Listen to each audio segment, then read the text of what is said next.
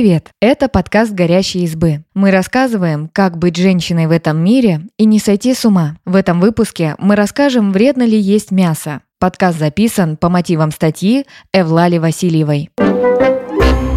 Почему люди вообще едят мясо? Мясо и птица являются источниками белка, который нужен для роста и развития, но оно богато не одним белком. Есть как минимум пять причин, почему мясо есть нужно и это полезно. Помимо белка в нем содержится йод, помогающий щитовидной железе нормально работать и производить гормоны, железо, необходимое клеткам крови для переноса кислорода от легких ко всем тканям организма, цинк, который делает иммунную систему сильнее, витамин В12, вовлеченный в производство производства красных клеток крови и в помощь работе нервной системы. Омега-3 – жирные кислоты, поддерживающие сердце и сосуды здоровыми.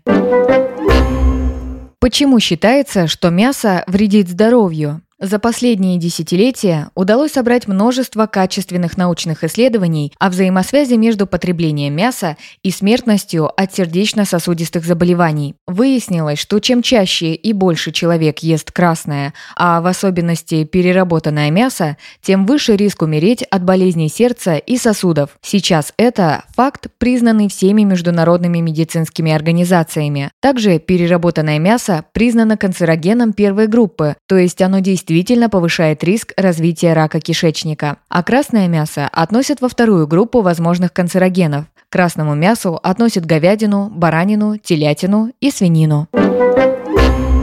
А что значит переработанное мясо? Это сосиски, бекон, ветчина, солями и паштеты, то есть мясо, приготовленное путем дымления, копчения и соления, или такое, куда просто добавили много консервантов для продления срока годности. Сколько мяса в день разрешают съесть диетологи? Несмотря на то, что переработанное и красное мясо очевидно вредят здоровью, ни в одних гайдлайнах диетологи не запрещают его есть, но советуют ограничить его употребление до минимума. Есть граница в количестве съеденного мяса, которую нельзя переступать, чтобы не навредить здоровью. Согласно британским рекомендациям, это 70 грамм в день, что равно примерно двум большим ломтикам бекона, пяти тонким слайсам ветчины или двум свиным сосискам сосискам. Знаменитый английский завтрак превышает дневную норму минимум вдвое. Более здоровый вариант – есть красное и переработанное мясо редко, а ежедневную порцию белка получать из мяса птицы или источников растительного происхождения. Диетологи признают вред красного и переработанного мяса, но нежирная курица или индейка без кожицы, утка и кролик здоровью не навредят. Нежирное мясо называют постным и разрешают есть в международных рекомендациях по питанию – канадских, австралийских, американских и российских. Ограничения тоже есть, но менее жесткие. Например, австралийский гид по питанию предлагает съедать 1-3 порции белка ежедневно. Одна порция красного постного мяса составляет 65 грамм готового блюда. Это говяжий стейк размером с колоду карт. А одна порция мяса птицы равна 80 граммам готового блюда, что равно половине куриной грудки или одному окороку без кожицы.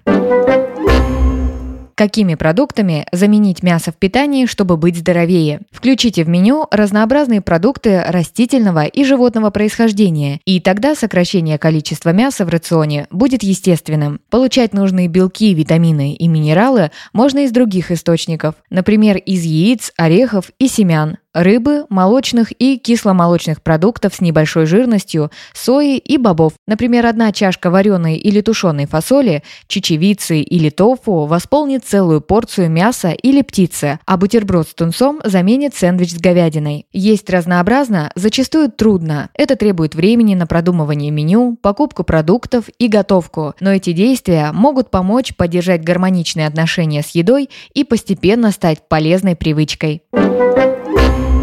Спасибо, что послушали этот выпуск. Подписывайтесь на наш подкаст, пишите в комментариях о своих впечатлениях и делитесь ссылкой с друзьями. Пока!